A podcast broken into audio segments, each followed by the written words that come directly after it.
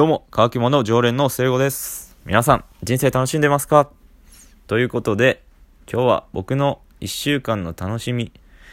週1の楽しみですかね、を話していけたらいいなと思います。で、皆さんもね、毎日だったり、1週間だったりね、いろんな楽しみってあると思うんですよ。例えば友達と遊ぶ約束を1週間に1回するだとか、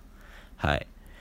まあ毎日ね、通勤通学で会うね、可愛い人だったり、かっこいい人だったり、なまあそういうのってね、密かに楽しみにしたりしますよね。はい。で、僕にもね、あるんですけど、それがね、えー日向坂で会いましょうという番組を見ることです。まあ、この番組はね、日曜日の深夜1時ぐらいですかね、にやってる番組なんですけど、まあ、オードリー、芸人のオードリーさんと、えーアイドルグループの日向坂46さんが一緒にやってる、まあアイドル番組なんですけど、はい。まあ僕はね、えっ、と、テレビでね、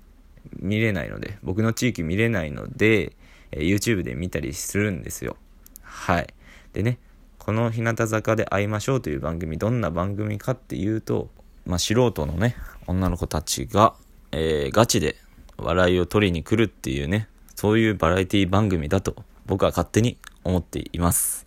はい。まあね、例えばね、えー僕たちがね、今すぐ、えーバラエティ番組出ろって言われた時に、面白いことって絶対言えないじゃないですか。ですよね。そうなんですよ。絶対言えないですよね。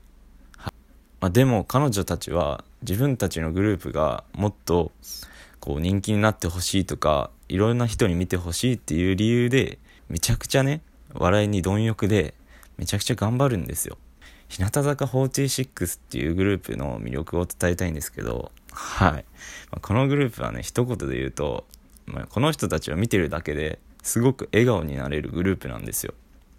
はい。だから、この番組を見てるだけで面白いし、まあ、可愛いっていうのもあるし、すごく笑顔になれるんですよね。だし、まあすごくね、自分たちにとってもね、親近感があって、はい。なんかもっと頑張れ頑張れって思えるような番組ですね。まあね、ざっくりね、こんな風に説明していったんですけど、まあ実際ね、日向坂46さんにね、興味がなかったりしないとね、とか、オードリーさんのことが好きだっていう方じゃないとね、なかなかね、興味を持ってもらえないこともあるかもしれないんですけど、まあめちゃくちゃ面白いのでね、一回ぜひ見ていただいてね、はい、興味があるなと思った方はね、えーまあその番組の、まあ、前の名場面集とかっていうのが多分 YouTube とかにあると思うのでね、えっ、と、そういうの見ていただけるとね、もっとね、これこれからね、面白く 見ていただけるんじゃないかなって思いますね。はい。まあ僕もね、一週間の楽しみってね、なかなかね、ないと思うんですけど、はい。